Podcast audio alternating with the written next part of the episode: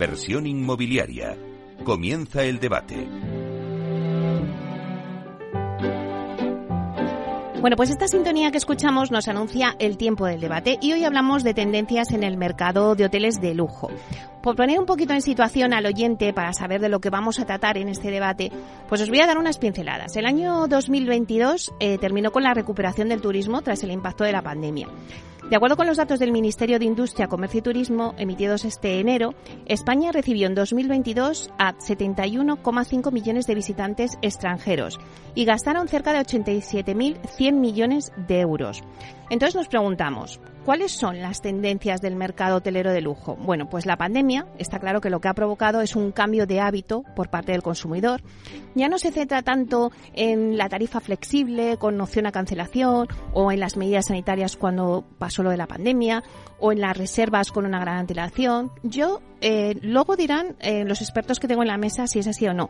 Pero al final eh, se quiere prever que son los criterios de ESG los que van a marcar el camino de la industria hotelera en 2023. Los hoteles es verdad que estén adaptados a las nuevas tendencias y necesidades, transformando pues la oferta alojativa. En base a estos criterios, día así como motor también de la inversión hotelera, la digitalización de la industria o la captación de talento, que también es uno de los retos que, que queda pendientes y que luego veremos en el, en el debate. Bueno, pues una de las fórmulas a partir de la que los establecimientos hoteleros puedan sumar valor, añadiendo valor ¿no? a esos establecimientos de cara al inversor y a los clientes, es a partir de la incorporación y el cumplimiento de los criterios ESG. En los últimos años, las certificaciones socialmente responsables se están alzando como una propuesta diferenciadora a través de la que gana rentabilidad y ofrecer experiencias más sostenibles. De cara al cliente, por ejemplo, pues nos preguntamos, ¿Qué estrategias tienen las cadenas hoteleras para ahorrar energía ahora que estamos con el tema de bueno pues los elevados precios de la luz? Eh, ¿Cómo podemos ahorrar también en el agua o reducir las emisiones? Nos preguntamos cómo están haciendo los arquitectos y los promotores, eh, bueno, para hacer hoteles más sostenibles. ¿Qué calidades son necesarias para conseguir todo ello? Bueno, pues de todo esto vamos a hablar en el debate de hoy con expertos en la materia. Bueno, digo que hablamos del mercado hotelero de lujo, pero lo que es un lujo es tener a los componentes de hoy en este debate en directo en Capital Radio para darnos las claves, ¿no? Así que os los voy a pasar a presentar. Tenemos con nosotros a Vicente García Barres, que es director de Grato. Buenos días, Vicente. Buenos días, Meli. Gracias por la oportunidad. Un placer tenerte aquí. Eh, le sigue también Julio Touza, del estudio Touza Arquitectos. Buenos días, Julio. ¿Qué tal, Meli? ¿Cómo estás? Un placer, como siempre, estar en vuestra casa. Pues también el placer es nuestro eh, que vengas aquí y compartas un poquito la radio con nosotros. Luego le sigue Luis Galeano, que es fundador del estudio de arquitectura RCCIP. Buenos días, Luis. Buenos días, Meli. Muchas gracias por esta oportunidad. Muchísimas gracias por estar con nosotros. Y Enrique Solís, director de inversiones de Millennium Hospitality Real Estate. Buenos días, Enrique. Buenos días, gracias por, la oportunidad de estar aquí representando a Millennium. Bueno, pues la verdad es, como decía, es un lujo tener esta mesa y a mí me gustaría, siempre hago una ronda, ¿no? Para poner un poco en situación al oyente de lo que vamos a hablar. Entonces, lo que me, me gustaría es que me respondáis esta pregunta, que ya en la introducción la he dejado ver. ¿Creéis que los criterios de ESG son los que van a marcar el camino de la industria hotelera en 2023? Vicente, casi nada, ¿no? Bueno, yo creo que es, una pregunta con fácil respuesta. Es que sí. O sea, ya no solo en la industria hotelera, prácticamente la industria promotora también es así. La, la cuestión es aplicarlos bien, con criterios y sobre todo eh, con productos. Nosotros que somos fabricantes, sabes que somos fabricantes del mundo de madera, parque natural, fabricamos grifería, fabricamos muchos más elementos, pero sobre todo creemos que va a ser básico de cara al inversor, de cara al tour operador, de cara incluso a la exigencia del cliente final y por tanto lo que nosotros eh, humildemente hacemos es intentar proveer tanto al inversor como a la parte arquitectura, project, de productos los cuales puedan ser susceptibles de cumplir todo este tipo de normativas. Evidentemente, nosotros como fabricantes de madera lo tenemos más sencillo porque nuestra huella de carbono es muy baja, de las más bajas. La procedencia es natural, eh, tenemos eh, para la fabricación e instalación muy bajo coste de energía. Por lo tanto, mm, creo que dentro de nuestro apartado, tanto de maderas como el apartado de griferías, donde también intentamos tener la grifería más sostenible, con menos consumo, que luego lo hablaremos si quieres con más profundidad, eh, nos sentimos con la necesidad y sobre todo para proveer a, los grandes proyectos de estos productos para poder cumplir estas normativas que van a ser eh, de obligado cumplimiento y sobre todo pensando en que nuestra generación tenga cubiertas las necesidades, pero que las siguientes generaciones también.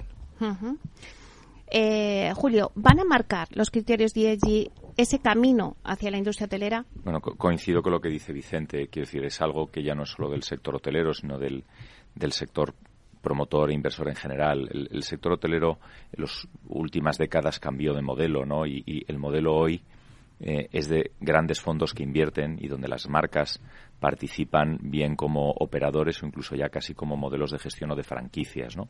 Por lo tanto, el, el, fondo, el, el, inversor, cobra una gran relevancia porque ahora ya decide dónde pone su dinero no solo por motivos de que vea hay un buen negocio, sino también por los compromisos que estos fondos de financiación pues, pues tienen, ¿no?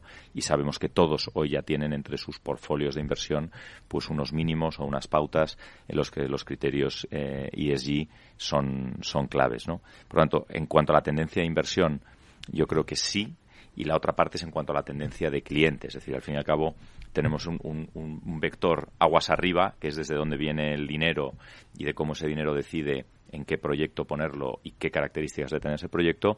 Y luego está aguas abajo, ¿no? que es al final el cliente finalista eh, que busca y, con qué, mm, de alguna manera, sintoniza a la hora de tomar nuevas decisiones.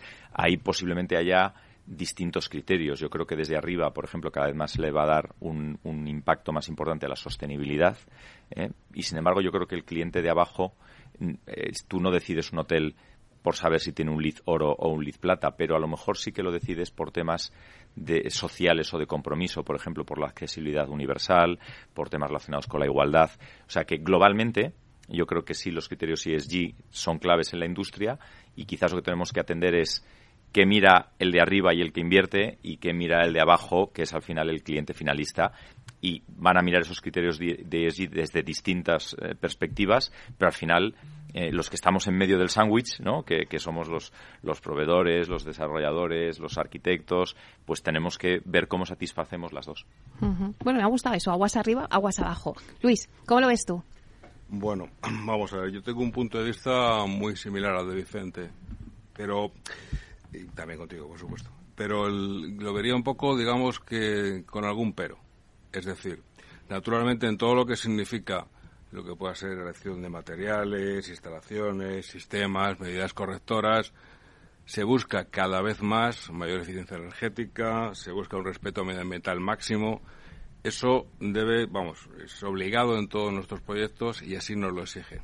Ahora bien, entender que los criterios ESG son decisivos en el desarrollo del mercado de, hoteles de lujo a futuro, pensando en implantaciones, en decisión estratégica, bueno, evidentemente cada vez más, como bien decía Julio, los fondos de inversión son los que están capitalizando el mercado inmobiliario en todos los sectores, residencial, hospedaje, logístico, hacías tú mencionantes también. Pero el, eh, perdón. Y esos fondos de inversión cada vez más grandes y cuanto más presencia multinacional tienen, tienen por supuesto estas políticas como un ADN cada vez más. Es decir, mm, en fondos, es decir, los criterios ESG e son corrientes sociales asimilables a la Agenda 2030 y a otras que llevan muchísimos años entre nosotros, como es el cambio climático. Es decir, está, es, vamos a vivir con ello cada vez, cada vez más nuestra, nuestra sociedad es, digamos, políticamente correcta. esto no es una crítica, pero es así. Y tiende más a este tipo de políticas o ideas. Ahora bien, yo creo personalmente que en los siguientes años en España y fundamentalmente aquí en Madrid, las decisiones de mercado de hospedaje a efectos inmobiliarios ya están tomadas y no creo sinceramente, es decir, sí se ha podido tener, sí estos criterios han podido tener cierta incidencia en cuanto que una, una compañía y tengamos dos actores fundamentales, los fondos que están adquiriendo los inmuebles y desarrollándolos y las compañías hoteleras que los están explotando en diferentes regímenes. Pero eh, seguro que cuanto más grandes son las compañías, repito, ha tenido más, eh, más incidencia pero no creo que haya sido capital, de verdad, para tomar la decisión. Sí, a lo mejor es de decidir que España es un país en el cual interesa invertir, entre otros muchos factores. Y por eso, por ejemplo, podemos diferenciar diferentes niveles de inversión en Madrid y en otras localidades, siendo España una política más o genial a este, a este respecto. Pero, eh, como decía, no creo que haya sido 100% decisivo para la toma de decisión del mercado inmobiliario de cara a hospedaje. Bueno, bueno, bueno. Luis ha abierto un melón aquí que es muy interesante, así que vamos a debatirlo luego. Pero, ¿qué piensas tú, Enrique?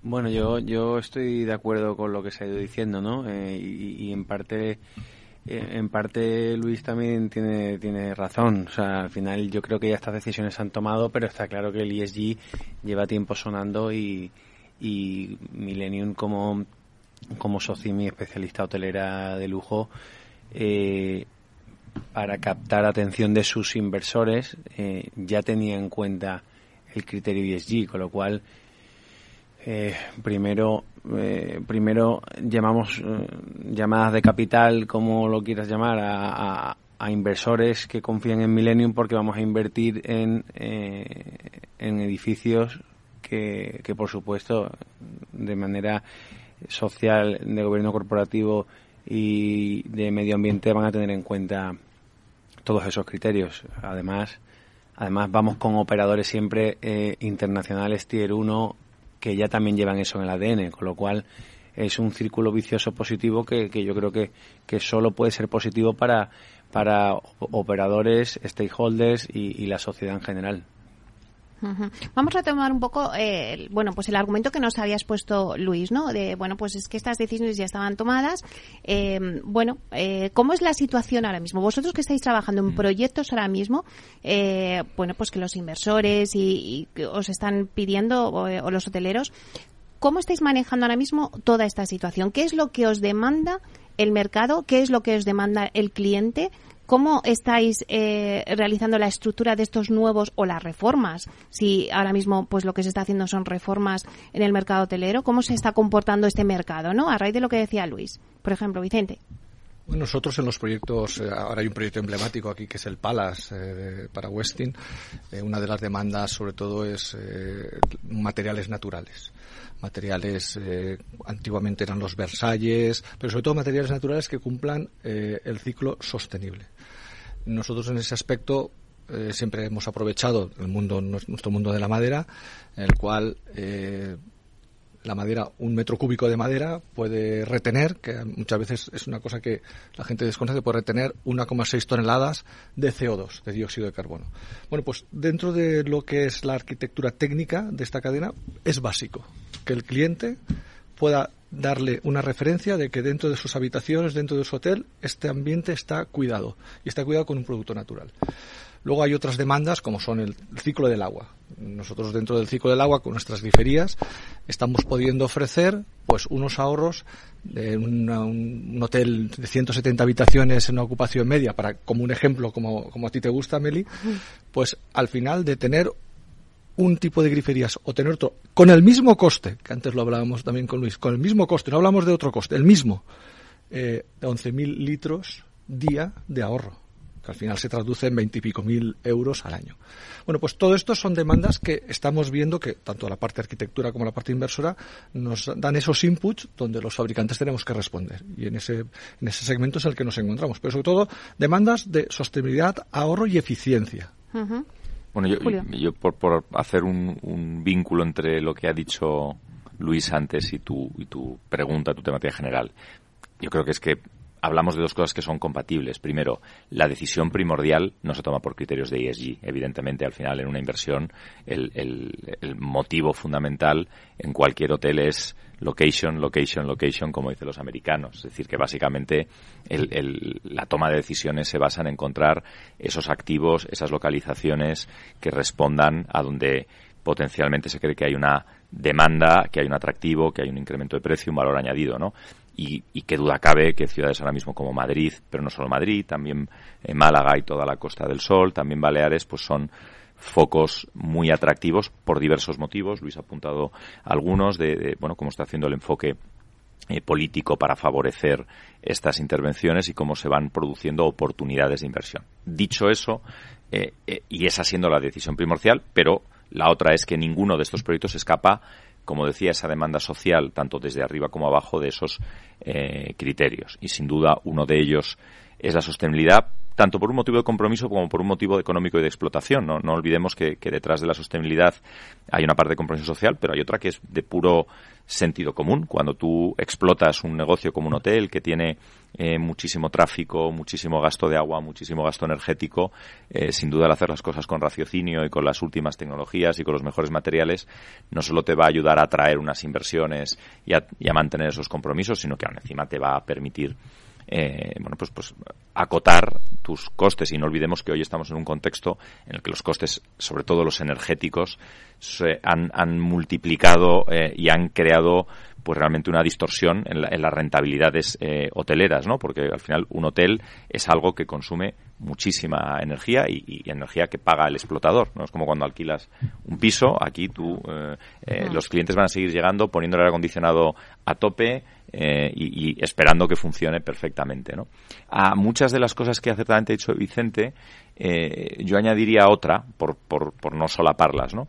Eh, es verdad que todo lo que tiene que ver con materiales eh, naturales eh, es, bueno, yo creo que uno de los elementos más importantes y además eso va ligado a que en muchísimos casos hay grandes proyectos hoteleros y, Luis lidera muchos de rehabilitación y en la rehabilitación también esa idea de recuperar materiales nobles, materiales originales, tiene un peso fundamental.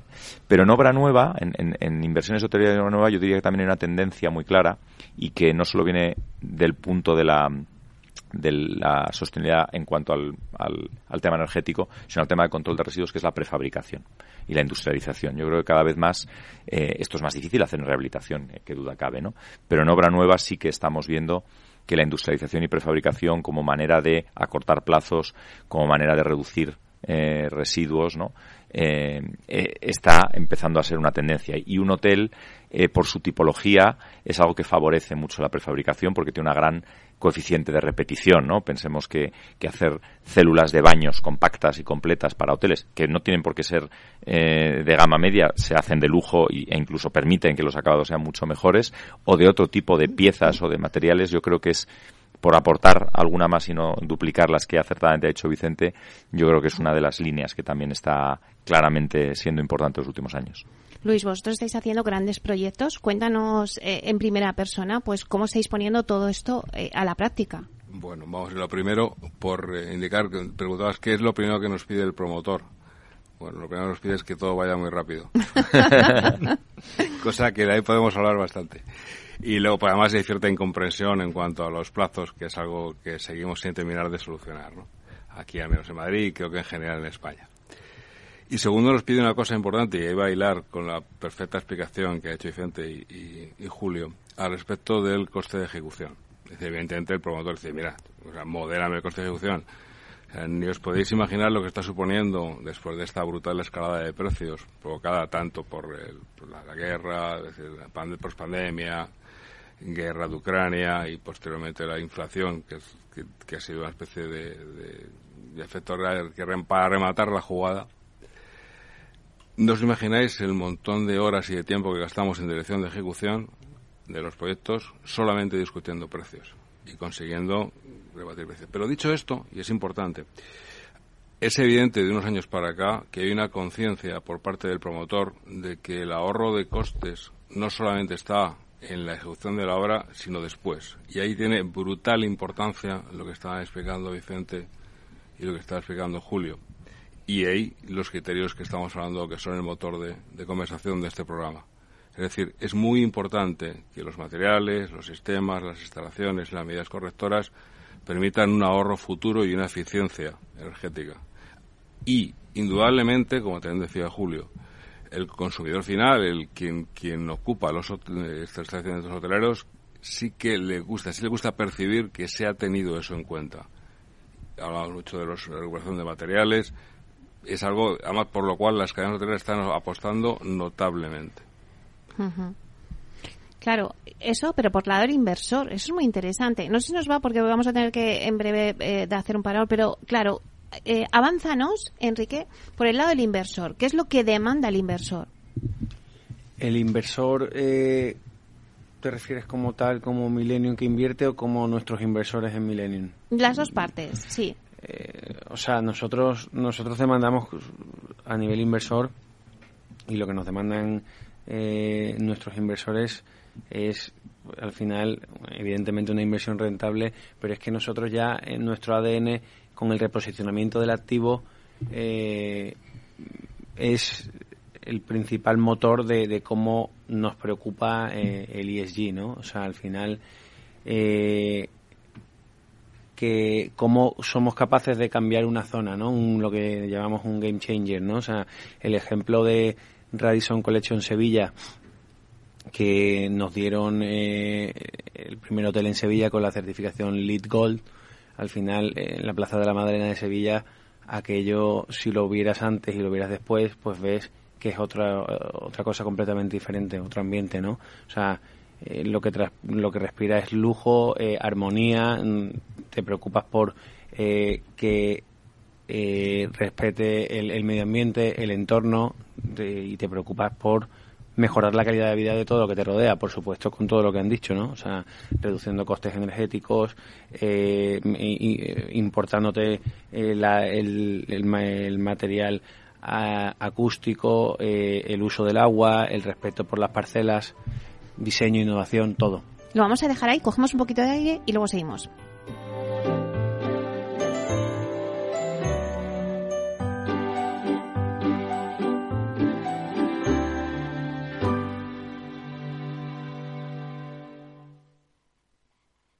Artesanía, tecnología y lujo de la mano de Grato. Una marca española líder en fabricación de pavimentos de parqué de ingeniería y carpintería para interiorismo de madera de roble europeo, procedente exclusivamente de bosques gestionados de forma sostenible. Grato te ofrece las mejores calidades para tus proyectos residenciales y hoteleros, fabricando tanto parqué de ingeniería como cocinas, puertas, armarios y muebles de baño con exclusivos diseños, siempre con trato directo de fábrica. Grato da vida a espacios en todos los rincones del mundo con productos sostenibles, duraderos, de alta calidad y personalizables. Tomaré el sashimi de salmón y después este fondo de renta variable japonesa. ¿Cómo? Y cárguelo todo a la misma cuenta, por favor. Si eres cliente de Renta 4 Banco, estás acostumbrado a tenerlo todo en el mismo lugar. Realiza pagos con tarjeta, transferencias y domiciliaciones desde tu cuenta de inversión. Entra en r4.com y descubre nuestros servicios gratuitos. Renta 4 Banco, más especialista, más para todos. Capital Radio, Madrid, 103.2 FM. Disfruta de la mejor cocina gallega en Montes de Galicia. Todo un clásico moderno en el barrio de Salamanca. Disfruta de la variada dieta atlántica, de las mejores carnes y pescados tratados con respeto y transparencia y regados con una de las mejores bodegas de la zona. En grupo, en familia o en pareja, Montes de Galicia te ofrece el espacio perfecto en cada ocasión. Esto te estás perdiendo si no escuchas a Luis Vicente Muñoz en Capital, La Bolsa y la Vida. Juan Ignacio Crespo, experto financiero. Los bancos centrales pueden crear dinero de la nada, pero no pueden crear microchips de la nada. No te confundas. Capital, La Bolsa y la Vida con Luis Vicente Muñoz, el original.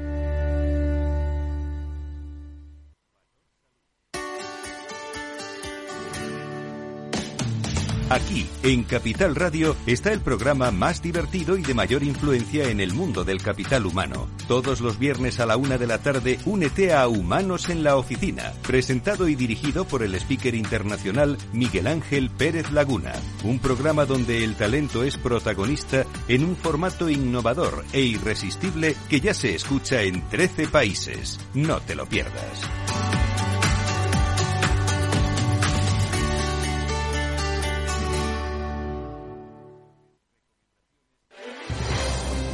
Si quieres entender mejor todo lo que rodea a nuestro sector alimentario, tienes una cita en La Trilla. Un gran equipo de especialistas te acercará a la actualidad económica y política desde el campo hasta la mesa. Conocerás sus principales innovaciones sin olvidar las producciones más tradicionales. Los sábados de 8 a 9 de la mañana con Juan Quintana, La Trilla de Capital Radio.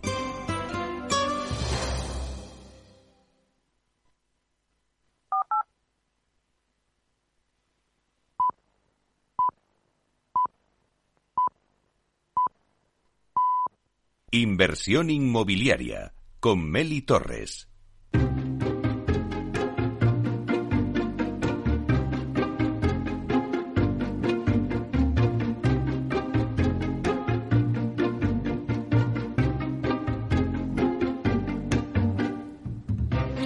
Bueno, pues seguimos con el debate que tenemos sobre eh, las tendencias en el mercado hotelero de gran lujo. Voy a hacer un repaso rápido a la mesa que tenemos con nosotros. Está Vicente García Barrés, director de Grato, Julio Touza, del estilo Touza eh, Arquitectos, eh, Enrique Solís, director de inversiones de Millennium Hospitality Real Estate y Luis Galiano, fundador del estudio de arquitectura RCCIP. Hay una cosa que ha dicho Julio que me parece muy interesante, ¿no? El tema de las rehabilitaciones y el tema de la industrialización. Pero vamos a ver un poquito, vamos a analizar cómo está el mercado. Ahora mismo se hace más rehabilitación o se hace obra nueva. Por ejemplo, Luis, abre el debate. Eh, vamos a ver, el, el, mercado hotelero fundamentalmente, como también decía antes Julio, la posición es algo fundamental, localización. Evidentemente la localización deseada está en el centro de la ciudad. En el centro de la ciudad, sobre todo con nuestro planeamiento actual y el que se prevé a futuro, el nivel de protección de los edificios impide plantear nada que sea nueva planta, además de otras consideraciones que llevarían a pérdida de edificabilidad. Es decir, prácticamente todos los proyectos o los más principales son rehabilitaciones. Rehabilitaciones de gran intensidad, pues realmente te estás, es decir, de gran intensidad en el tiempo, pre-ejecución de obras en cuanto a requerir un planeamiento prácticamente todas ellas y proyectos bastante complejos en cuanto a tramitación de licencias y luego posteriormente en cuanto al periodo de ejecución de obras, que es mucho más largo, dada la intensidad de las rehabilitaciones, que una edificación de nueva planta. Y sí, mayoritariamente son rehabilitaciones. Claro, lo que habría que hacer o atajar es esa modificación del planeamiento, ¿no? Porque eh, tal y como está la situación, no sé qué vosotros qué pensáis. Y esa agilización que decías tú también, Vicente, ¿no? A ver, quizás yo venía con una idea a comentar que puede ser un poco loca, pero mejor puede ser interesante. es decir, si me has oído antes al principio de la intervención, yo decía que, las decisiones ya están tomadas. Sí. Es decir, si en este momento sentáramos a la mesa a los principales agentes inmobiliarios, sobre todo aquí en Madrid, que es el mercado que más dominamos, que más conocemos, te podrían explicar cómo hay mandatos en firme para implantaciones hoteleras. Bueno, o sea, las decisiones están tomadas, de verdad desde los agentes en cuanto a en cuanto a fondos y en cuanto a cadenas hoteleras que quieren estar o que quieren repetir, están, están claras y son decisiones firmes. Podemos ir a un poquito más, pero fundamentalmente podemos ir a menos. Y a menos puede ser por ineficiencia de gestión nuestra interna de la ciudad, o por falta de acuerdos casi contractuales en cuanto al tipo de contrato con los, aquí ya te estoy mirando a ti, Millennium, el tipo de contrato con el cual se cierra con los inversores o inclusive rentas, a efectos meramente económicos. Pero solamente por eso. Pero lo normal es que esos puntos finales, es decir, lo, que está viendo al final, sí que tengan solución. Entonces, y no me quiero ir de lo que estaba, de lo que estaba comentando. Toda vez que ya se podría perfectamente, sobre un plano de, de lo que es el centro de la ciudad, marcar las zonas más importantes de influencia, donde más deseo hay, casi individualmente, o sea, marcar con una cruz y poner banderitas en cada punto. Digo porque, también os digo, es raro el edificio de todos esos entornos que yo ya, no lo hemos, ya que no lo hemos estudiado ya. Es decir, para intentar rehabilitarlo, implantar un nuevo uso de hospedaje, total o parcialmente. Es decir, ya se ha estudiado, además en diferentes categorías de hospedaje, lo cual está bien porque la riqueza de, diferentes categorías hace que eh, fluya todo mucho mejor. Y podríamos quizás, teniendo claras esas, zonas, mm, plantear un planeamiento a efectos eh, municipales cuando todo el mundo está hablando de la famosa integración, la colaboración público-privada.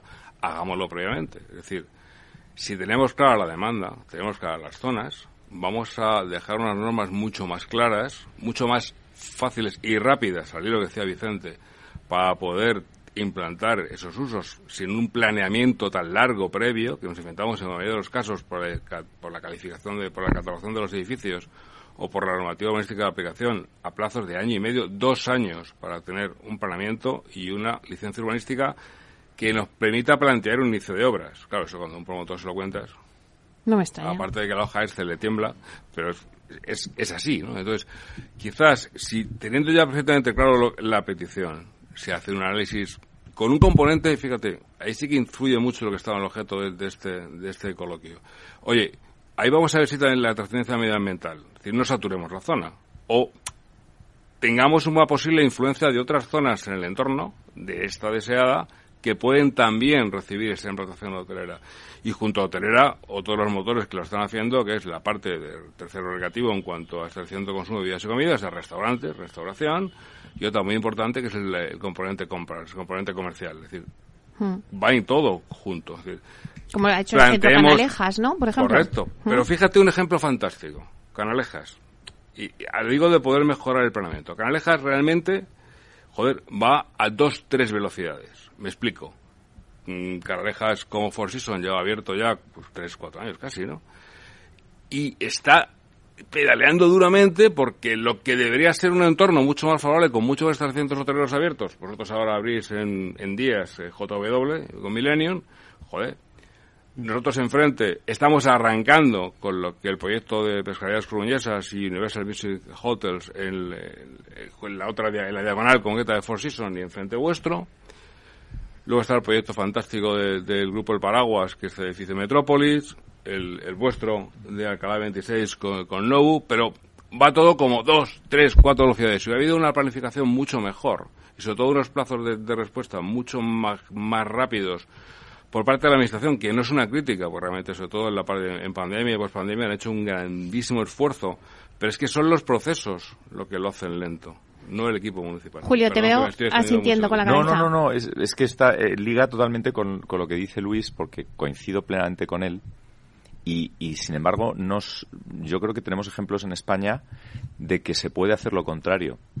Eh, nosotros que sí que hemos hecho hoteles eh, fuera eh, o más hoteles fuera de Madrid, por ejemplo, hay dos experiencias yo creo que muy interesantes en cuanto a la rehabilitación que han sido la ley en Baleares y la ley, la ley actual en Andalucía, ¿no? En la cual detectando los poderes políticos, que son dos motores económicos, han promulgado leyes temporales, acotadas en el tiempo, pero para impulsar una inversión en la renovación del parque hotelero, en la mejora garantizando que se le daba incremento de plantas e incremento de edificabilidades a hoteles existentes para hacer una escalada de tres estrellas a cuatro o de cuatro a cinco. ¿no? Nosotros, por ejemplo, tenemos varios proyectos ahora mismo en Andalucía de ese tipo, ¿no? de hoteles de, tres, cuatro estrellas que quieren subir a cuatro o cinco y que gracias a una normativa que, que es supramunicipal, que, que va por encima del planeamiento, permite que haya una intervención en rehabilitación para mejorar todo ese todo ese parque, ¿no? Entonces, conecta perfectamente con lo que dice Luis, porque eh, efectivamente yo creo que la legislación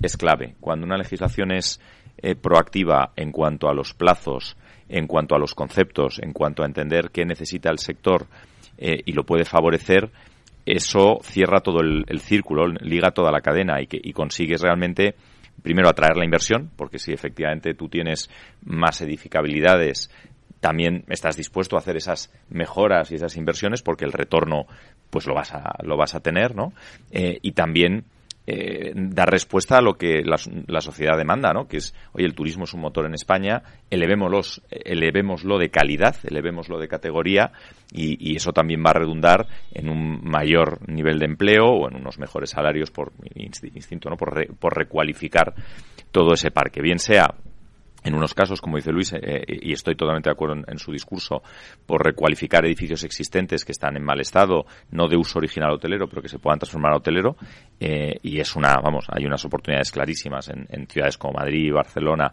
etcétera, etcétera, o luego en esta otra tendencia, ¿no? de, de permitir que hoteles existentes, pero que tienen dificultades de crecimiento. Y, además es que es lógico porque eh, los hoteles antiguamente estaban concebidos de una manera y hoy, eh, fíjate que Luis acaba de mencionar eh, ejemplos fantásticos en los que cada vez vemos que el hotel cada vez tiene unas personalidades nuevas. Los hoteles están más tematizados, vemos hoteles con música, vemos hoteles con retail. Nosotros hicimos en Gran Vía el hotel con casino.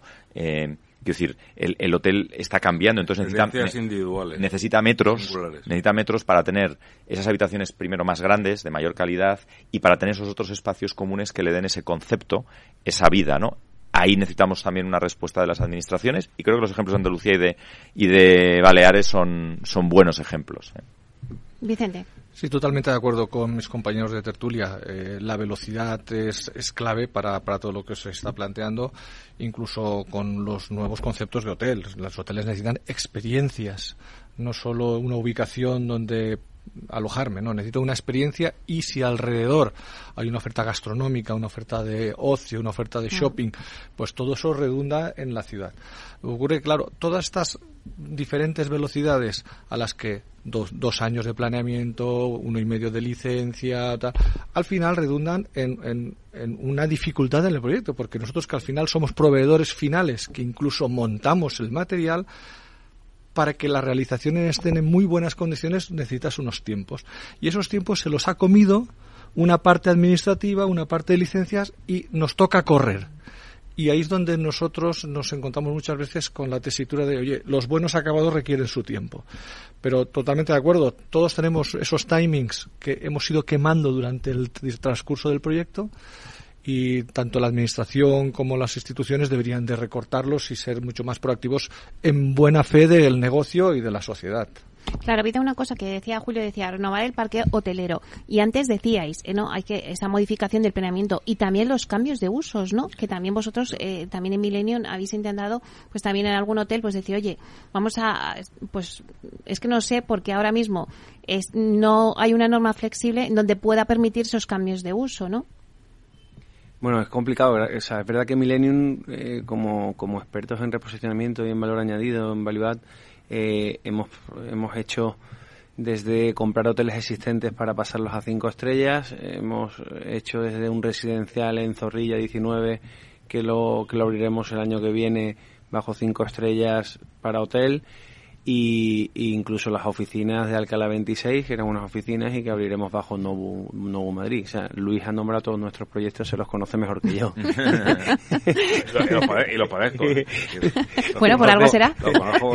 Entonces, como ahí al lado de Four Seasons estamos con JW, Novo, eh, Zorrilla y, y, bueno, y la última adquisición, las letras Gran Vía pues, pues nosotros somos los primeros interesados en que, porque muchas veces se caen proyectos por, por, por tiempo TIR, ¿no? Entonces, eh, mm. me encantaría comprar esto, pero es que, eh, es que desde que estoy eh, hoy comprando el edificio hasta que lo voy a abrir van a pasar cuatro años. Entonces nos han tumbado, nos han tumbado la rentabilidad. Y es una pena, o sea, yo, por no extenderme, pero meter un esto, en Barcelona y en Valencia, ojo, ojo, porque, ¿por qué no invertimos en Barcelona y en Valencia? Pues porque no sale la rentabilidad de... Y por una cosa fundamental que quería comentar, se llama seguridad jurídica.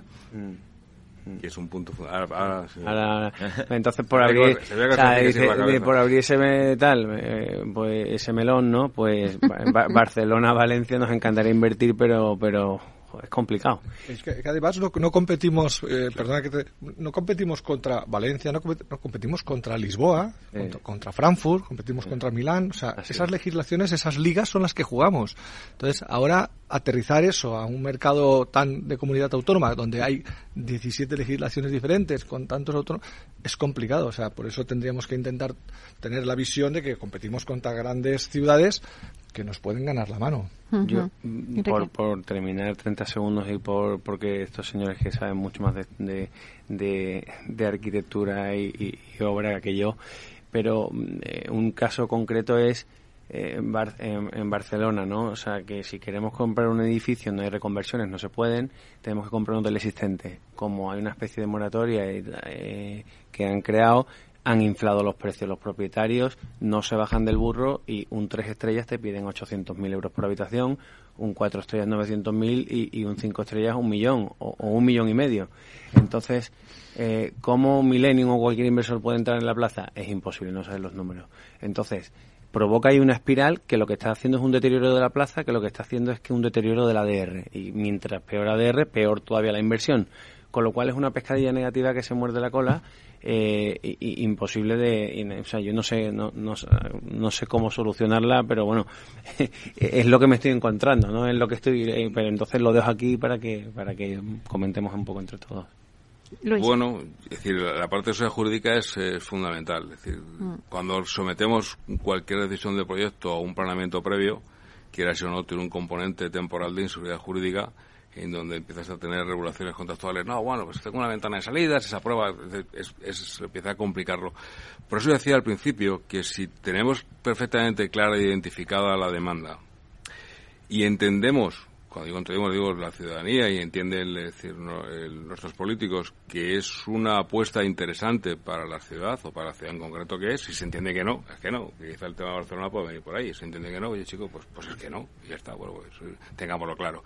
Pero si se entiende que es que sí, podríamos intentar hacer una especie de estudios previos más concienzudos en esa especie de colaboración público-privada previa para que se tenga bien claras las condiciones, casi emplazamiento por emplazamiento, de, porque no son zonas tan amplias ni tan no concretas, al respecto de dónde, hasta dónde puede llegar. No digo que sea una política dirigida al efecto del urbanismo, no pretendo eso, ni muchísimo menos, pero sí unos, unos conocimientos más ciertos que le vienen bastantes incertidumbres al respecto de si un inmueble es capaz de admitir la implantación del uso del hospedaje o no.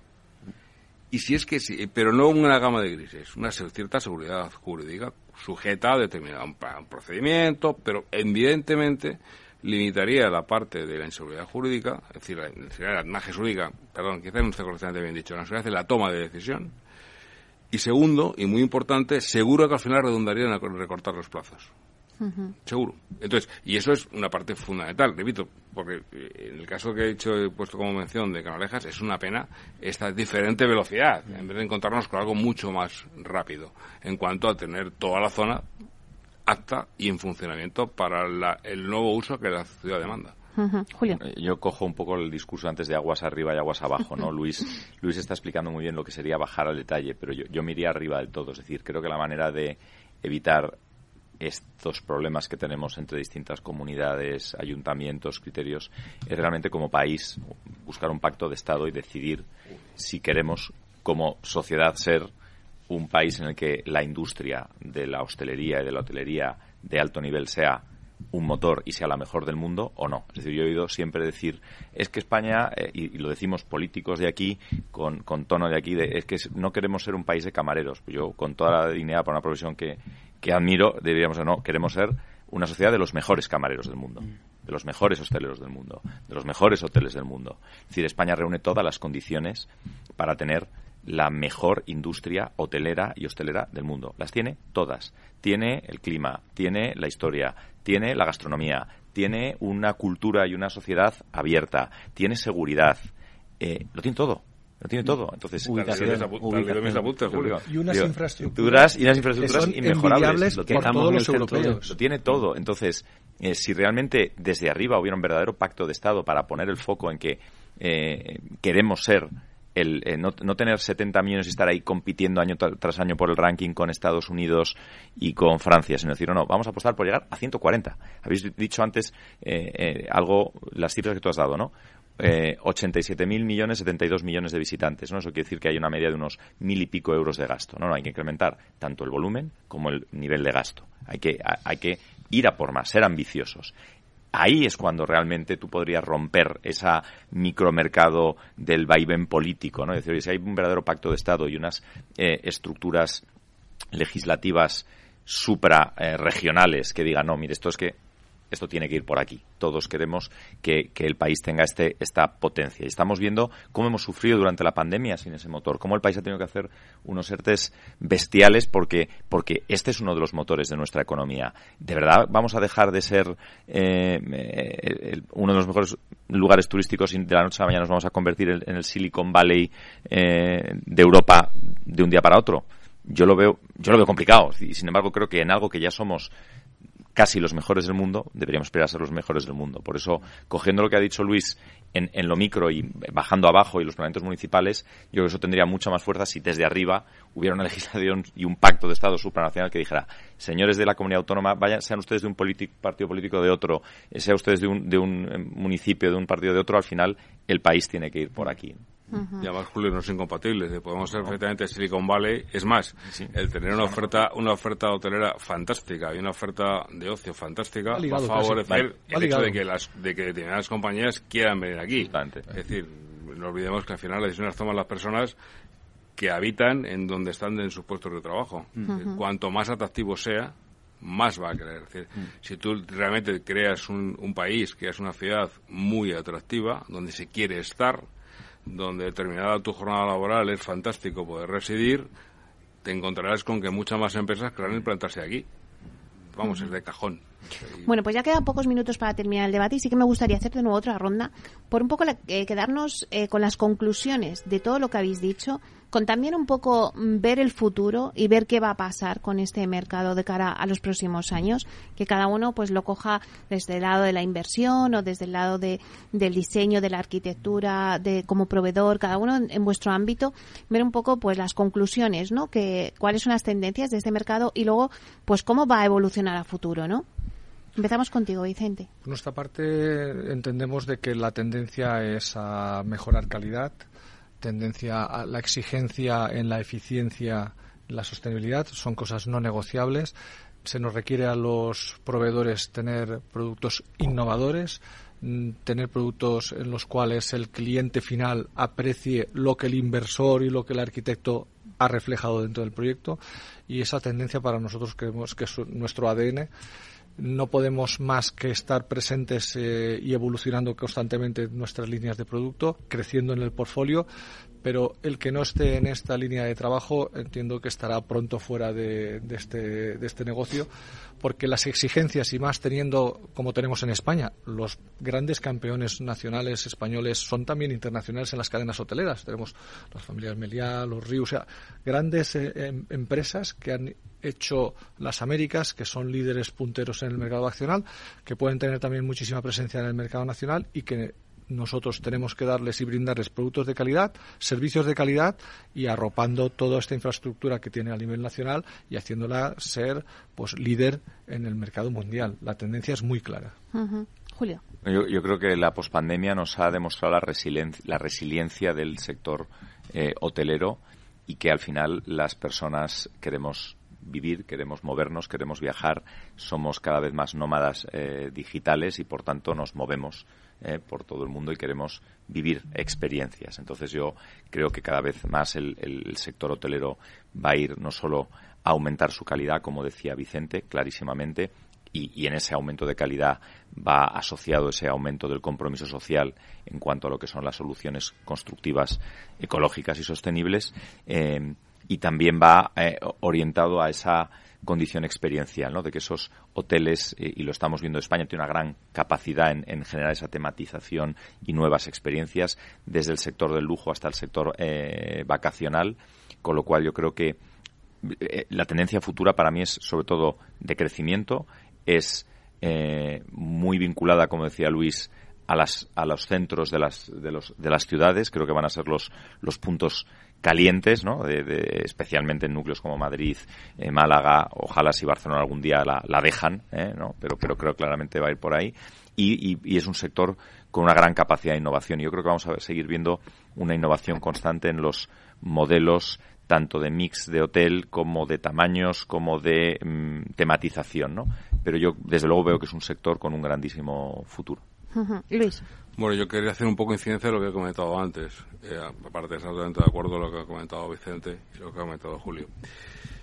Creo que la decisión está tomada. Es decir, antes ha anunciado Julio los mismos puntos que tenía aquí anotados, que son factores contra los cuales España se convierte en una localización imbatible a efectos, a efectos de, de turismo.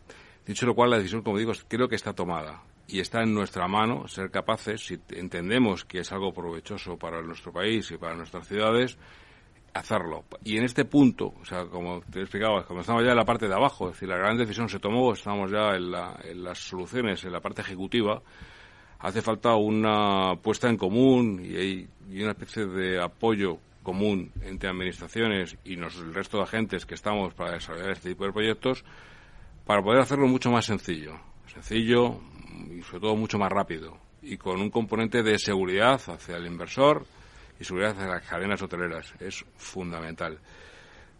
Y es una decisión que hay que tomar. Y cojo, me parece fantástico el ejemplo que ha puesto Julio respecto de que se entienda que es, una, que es un país de camareros.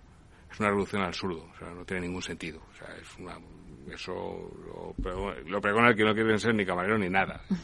con todos los respetos. no, yo quiero, quiero una pensión no quiero ser camarero porque quiero una pensión. No, o sea, es, una, es un, y no quiero derivar el debate por ahí. Eh, es una reducción al absurdo. El, hecho de potenciar nuestro sector hotelero es un beneficio enorme y es una piedra angular para cualquier otro crecimiento en cualquier otro sector que pueda tener nuestro país. Es imprescindible. Recordemos que muchas empresas no venían porque muchos directivos no venían porque no había hoteles en los cuales les gustaba hospedarse. Y esto parece una gilipollez, pero es verdad. Es cierto. ha ocurrido. Y ahora está empezando a no ocurrir. Y se celebran ciertas convenciones y ciertas reuniones en Madrid, bueno, en España, fundamentalmente en Madrid, porque determinados directivos, lo siento mucho, antes no lo tomaban como ciudad objetivo porque sus hoteles no, su, oferta gastronómica no le gustaba y ahora sí. Bueno, Enrique. Pues yo, yo creo que, que el lujo eh, responsable se, se convertirá en un, en un fenómeno global y, que es que el lujo es que el lujo es como como la como la sonrisa o la alegría se contagia no o sea aumenta aumenta todo no y a mí Víctor Cooper eh, me gusta mucho cuando habla va sonriendo siempre digo coño ojalá pudiera ir yo todos los días así pero es que el lujo yo como, como sevillano, que llevo 14 años en Madrid, pero yo como sevillano ver lo que hace Millennium o lo que hacen nuestros competidores y lo que hacen los operadores y poner, porque es que el lujo si viene a Barcelona, viene a Madrid, si viene a Madrid, viene a Sevilla, si viene a Sevilla, viene a San Sebastián y va, es, es una mancha de aceite positiva para mejorar la calidad de vida, porque si viene Mandarin Oriental o Four Seasons, aumenta el nivel salarial, si el nivel, aumenta el nivel de contratación, aumenta la capacitación de las personas, porque las personas se esfuerzan más y no tienen que irse fuera de España y se quedan en España. Entonces, eh, que mm, hemos anunciado eh, recientemente, esta mañana, que Novo entrará en Sevilla y abriremos un Novo en Sevilla y, y con lo cual, ¿qué, noticia tan positiva para nuestra ciudad, es un agente de cambio. Bueno, me quedo con ese mensaje tan positivo que nos da Enrique, esa sonrisa ¿no? que trae el lujo.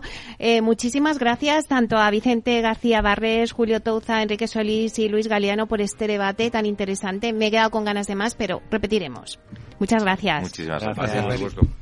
Y a ustedes, señoras y señores que nos escuchan al otro lado de las ondas, gracias por estar ahí y compartir este espacio con nosotros. Gracias también de parte del equipo que hace posible este espacio, de Miki Garay en la realización técnica y de quien les habla, Meli Torres. Les esperamos mañana viernes de 12 a 1 en Inversión Inmobiliaria. Hasta entonces, que sean felices.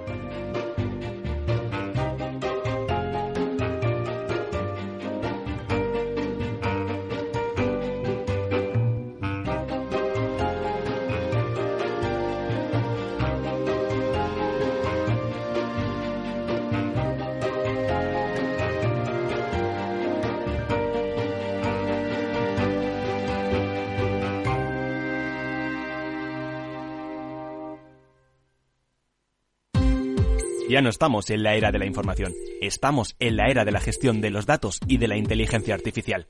El tratamiento inteligente de estos datos proporciona un valor enorme a las empresas en sus procesos de negocio. En Piper Lab ayudamos a nuestros clientes a tomar decisiones de negocio basadas en datos. Escúchanos todos los lunes en el espacio de Big Data de Capital, la Bolsa y la Vida. Capital Radio, Madrid, 103.2 FM. Gráficas Naciones. Más de 50 años de experiencia en el sector de las artes gráficas. Apostamos por la última tecnología tanto en impresión offset como en digital y gran formato. Realizamos todo tipo de impresión. Tarjetas de visita, folletos, libros, vinilos, decoración y montaje de stands. Más información en el 91 629 2145 o en gráficasnaciones.es. Disfruta de la mejor cocina gallega en Montes de Galicia. Todo un clásico moderno en el barrio de Salamanca. Disfruta de la variada dieta atlántica, de las mejores carnes y pescados tratados con respeto y transparencia y regados con una de las mejores bodegas de la zona. En grupo, en familia o en pareja, Montes de Galicia te ofrece el espacio perfecto en cada ocasión. Todos los lunes de 11 a 12 de la mañana en Capital Radio tienes una cita con Rock and Talent un programa diferente que combina el talento con las canciones de rock más inspiradoras. De la mano de Paloma Orozco conocerás gente emprendedora, las startups más novedosas y las ideas más originales del mundo de la gestión. Rock and Talent. Los lunes nunca fueron tan sorprendentes.